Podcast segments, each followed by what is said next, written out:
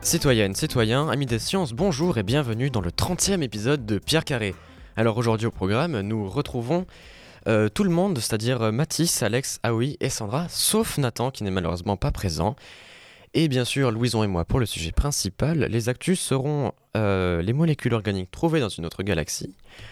Axel qui va nous parler des cheveux, un sujet peu commun. Aoi nous parlera de phobie. Et Sandra nous parlera d'une news de l'espace, un civil chinois qui va dans la station spatiale chinoise. Donc le sujet aujourd'hui, c'est la procréation médicalement assistée. Et donc je vais commencer par l'histoire euh, de celle-ci. La procréation médicalement assistée est une idée qui nous vient de la fin du XVIIe siècle. La première insémination artificielle a eu lieu en Écosse à cette époque-là. C'est au début du XIXe siècle que les premières sont réalisées en France les banques de sperme congelés ouvrent aux États-Unis en 1968 et cette technique de conservation arrive peu de temps après en France en 1972. Celles-ci sont accompagnées de la création de centres d'études et de conservation des œufs et du sperme humain, qui sont des organismes de gestion des dons de sperme en France. C'est en 1972 qu'elles ouvrent donc. Et peu de temps après, euh, en 1978, le premier enfant issu d'une insémination artificielle née, et c'est Louise Brown. Et c'est donc 4 ans plus tard que la première française naît aussi de cette technique. L'injection intracytoplasmique de spermatozoïdes est inventée à Bruxelles et permet de pallier l'infertilité masculine. C'est Paul Devroé qui la développe en 1992. C'est deux ans plus tard que la première fille naît de cette méthode. En France, chaque année, ce sont plus de 50 000 enfants qui naissent grâce à ces techniques et ça représente environ 2,7% des naissances.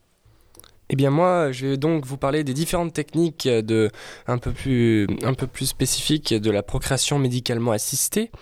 Alors, je vais d'abord m'intéresser à l'insémination artificielle. Donc, cette technique, elle est généralement utilisée euh, lorsque les trompes de Fallope de la femme, elles sont saines, mais que la qualité du, sperme est altérée ou que le col de l'utérus présente des difficultés à permettre la fécondation par les voies naturelles. Donc euh, le sperme du conjoint ou d'un donneur est donc préparé en laboratoire pour éliminer les impuretés et les spermatozoïdes non mobiles. Enfin, le sperme est généralement introduit euh, directement dans l'utérus de la femme à l'aide d'un cathéter mince et flexible généralement au moment de l'ovulation. Ça, c'était pour l'insémination artificielle donc. Ensuite, on retrouve euh, la, très célèbre fécondation in vitro, donc euh, FIV. Donc la FIV est l'une des techniques de, PMA les plus couramment utilisées. Donc euh, elle est recommandée lorsque justement à l'inverse de l'insémination artificielle, lorsque les trompes de Fallope de la femme sont bloquées ou endommagées, ou lorsque d'autres méthodes de traitement eh n'ont pas donné de résultats satisfaisants. Le processus commence par la, par la stimulation ovarienne contrôlée de la femme à l'aide de médicaments pour favoriser le développement de plusieurs euh, follicules contenant des ovules donc, et pendant cette période, l'évolution des follicules et le niveau d'hormones sont surveillés par des échographies et des analyses sanguines régulières. Une fois que les ovules sont suffisamment mûrs, euh, ils sont récupérés par une procédure de ponction folliculaire sous anesthésie légère donc. Cette intervention, elle consiste à aspirer les ovules à l'aide d'une aiguille fine guidée par échographie. En parallèle, le sperme du conjoint ou d'un donneur recueilli est préparé en laboratoire. Les ovules et les spermatozoïdes sont ensuite placés dans une boîte de culture spécifique où la fécondation se produit naturellement ou par injection intracytoplasmique de spermatozoïdes ou plus couramment ICSI. Donc les embryons obtenus, ils sont cultivés pendant quelques jours en laboratoire, puis un ou deux d'entre eux eh sont transférés dans l'utérus de la femme à l'aide d'un cathéter mince et flexible. Et les embryons non utilisés peuvent être cryopréservés pour une utilisation future, par exemple. En ce qui concerne donc l'ICSI, donc l'injection intracytoplasmique de spermatozoïdes, cette technique est utilisée lorsque la qualité du sperme est altérée, notamment en cas de faible concentration de spermatozoïdes ou des spermatozoïdes ayant une mobilité réduite ou une morphologie, anormale. Donc euh, elle implique la sélection d'un spermatozoïde de bonne qualité qui est ensuite injecté directement dans un ovule préalablement préparé donc euh, en laboratoire. Cette méthode augmente euh, donc considérablement les chances de fécondation et euh, même en présence de problèmes de fertilité masculine. Et la FIV avec don de sperme ou d'ovule, c'est lorsqu'un partenaire ne peut pas fournir de sperme ou d'ovule de qualité suffisante. Il est possible donc de recourir à un don de sperme ou d'ovule. Les donneurs de sperme et d'ovules sont rigoureusement sélectionnés et doivent se conformer aux réglementations et aux protocoles éthiques en vigueur. Et le sperme ou les ovules donnés sont utilisés pour réaliser la FIV de la même manière que dans une procédure traditionnelle. Les embryons obtenus sont ensuite transférés dans l'utérus de la femme receveuse. Et j'aimerais terminer par la gestation pour autrui, donc, qui est le GPA. Donc cette technique implique l'utilisation de l'utérus d'une autre femme, souvent appelée mère porteuse, donc pour porter l'embryon d'un couple infertile. La GPA est souvent utilisée lorsque la femme ne peut pas porter euh, une grossesse pour des raisons médicales, euh, anatomiques ou bien personnelles. Les embryons sont donc créés par euh, FIV avec les gamètes du couple ou avec l'utilisation de donneurs. Une fois donc ces embryons formés, ils sont transférés dans l'utérus de la mère porteuse qui poursuit la grossesse jusqu'à l'accouchement. La GPA est une procédure donc complexe et qui est extrêmement réglementée, notamment en France. Les aspects légaux et éthiques varient considérablement d'un pays à l'autre. Il est quand même important de noter que ces techniques de procréation médicalement assistée ne garantissent pas toujours une grossesse réussie. Le succès dépend de beaucoup de facteurs comme l'âge, la santé générale, les problèmes sous-jacents de fertilité et la réponse de tout un chacun quant au traitement. Il est donc essentiel de consulter un spécialiste en PMA pour évaluer les options les plus appropriées à chaque situation et donc obtenir un suivi médical adéquat tout au long du processus. Et on écoute maintenant Night Fever de des Bee Gees.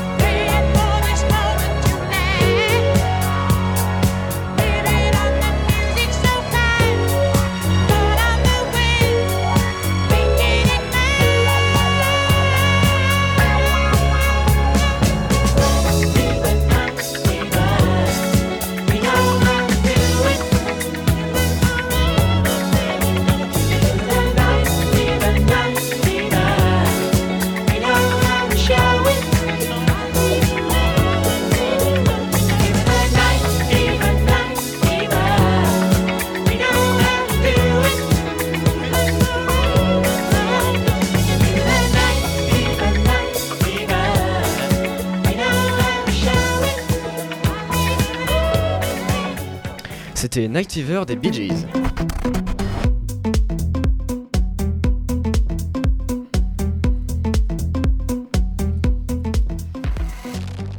Et vous écoutez toujours euh, Pierre Carré, l'émission de vulgarisation scientifique de Bangarang, aujourd'hui sur Radio Gris Ouverte, la FM 88.2.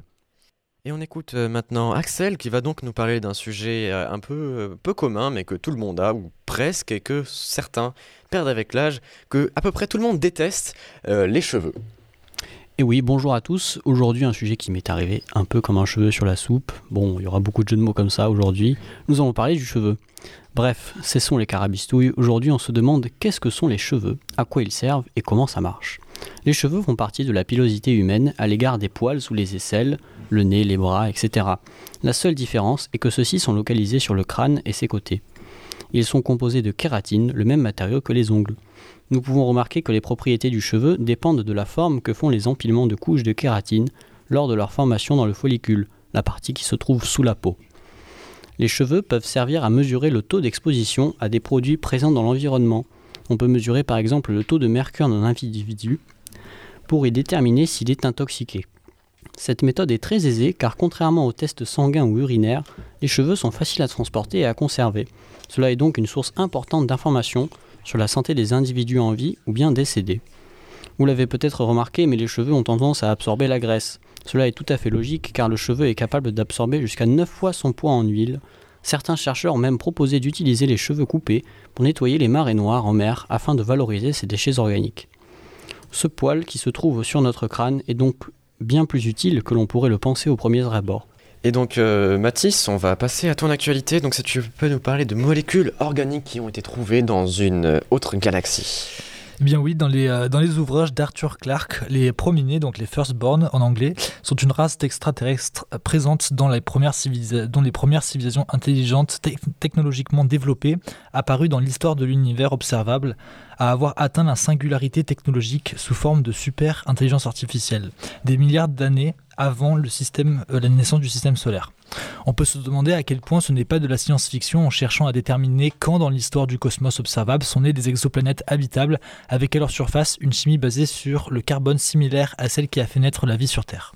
Un élément de réponse, bien que très embryonnaire, vient d'être apporté par Justin Spilker, astronome à la Texas A&M AEM University à College Station aux États-Unis, qui a présenté avec ses collègues une intéressante découverte via un article publié dans Nature. Les chercheurs ont utilisé les instruments du télescope James Webb pour observer dans l'infrarouge une galaxie ayant subi un effet de lentille gravitationnelle forte au point que son aspect tel qu'elle était il y a un peu plus de 12 milliards d'années soit déformé sous la forme d'un anneau d'Einstein quasi parfait. Donc je précise deux trucs.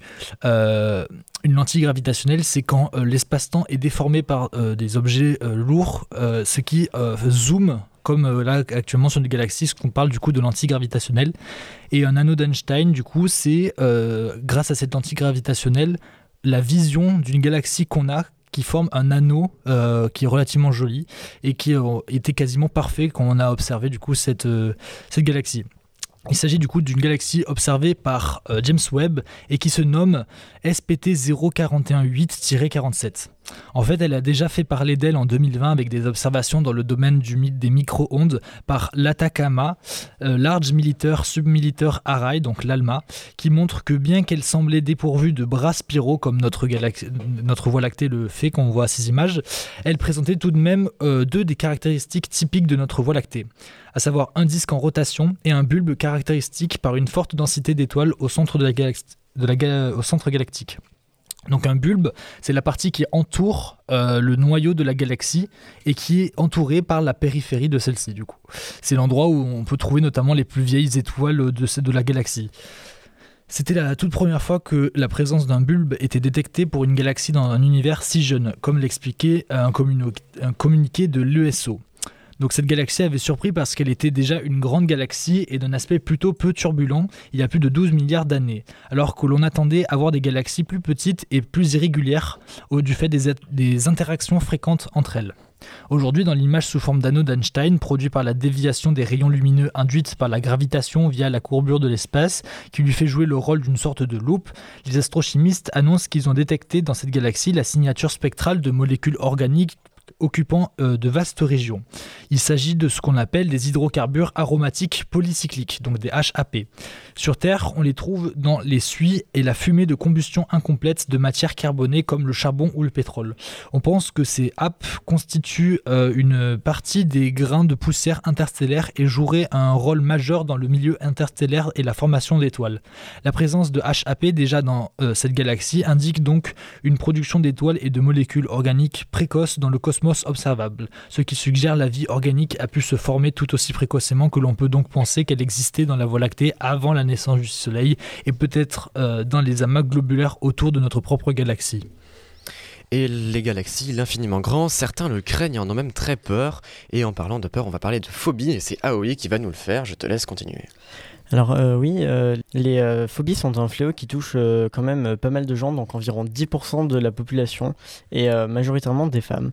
La phobie est une peur qui n'est pas liée à un gros danger, donc tels que les chiens, les araignées, les orages ou bien les avions. Ce sont des peurs irrationnelles.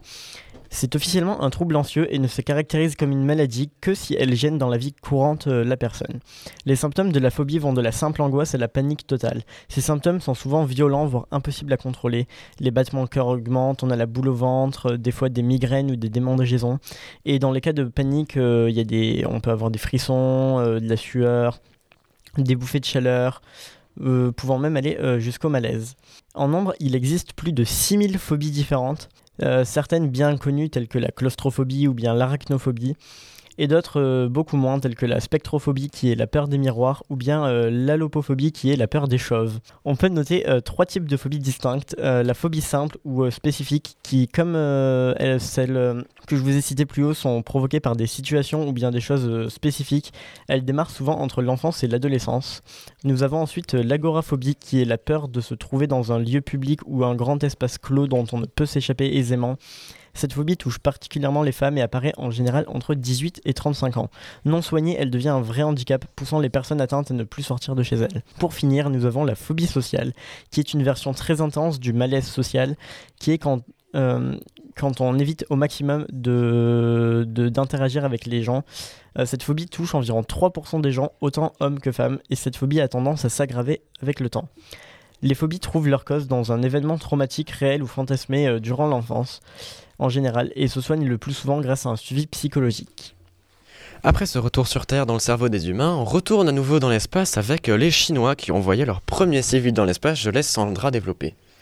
Alors la mission Chenzhou 16 est une grande avancée dans l'aérospatiale. En effet, la Chine a pu envoyer fin mai vers sa station spatiale Tiangong, qui veut dire palais céleste, trois nouveaux astronautes, dont pour la première fois un civil depuis Pékin. Ils ont pu décoller à bord d'une fusée longue marche de F dans un centre de lancement près du désert de Gobi, selon des journalistes de l'AFP. Le séjour va durer six mois et ils y retrouveront les trois collègues de la mission Chenzhou 15. Le directeur du centre de lancement a déclaré, que le décollage était une réussite. Le civil est un professeur des sciences et de l'ingénierie spatiale et aura durant ce voyage une mission qui est qu'il devra faire des expériences à bord de la station sur de nouveaux phénomènes quantiques ou sur des systèmes spatiaux temps-fréquence de haute précision. La vérification de la relativité générale est l'origine de la vie, a déclaré le porte-parole. On dit que c'est le premier civil car ce n'est pas un soldat de l'armée populaire de libération et cela n'était encore jamais arrivé. Cet événement permet à la Chine de rattraper du retard qu'elle avait dans ce domaine avec de nouvelles choses, car ce n'est qu'en 2003 que la Chine a envoyé un homme dans l'espace. La Chine va alors accumuler de l'expérience dans les vols spatiaux sans forcément impliquer de nouvelles étapes spectaculaires dans ce domaine. En revanche, la mission Chenzhou 16 a quand même un autre but qui est d'assurer des rotations d'équipage sur Tiangong afin qu'il y ait une occupation permanente, mais aussi faire des travaux de maintenance et de recherche, ainsi qu'une lente expansion des capacités de la station. Mais pour essayer de vous donner une image de Tiangong, c'est une base spatiale achevée depuis quelques mois avec pour forme finale une forme de T.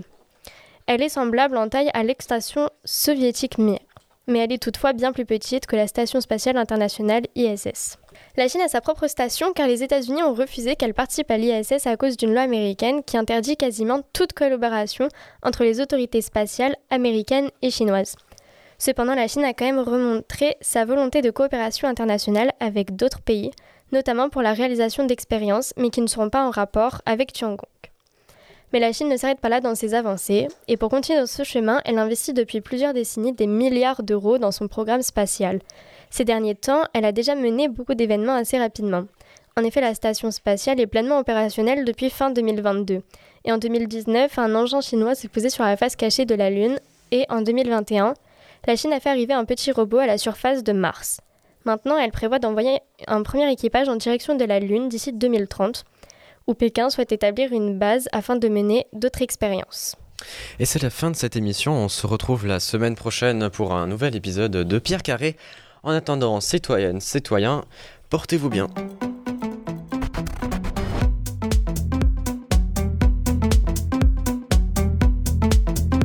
Vous écoutez Bangarang.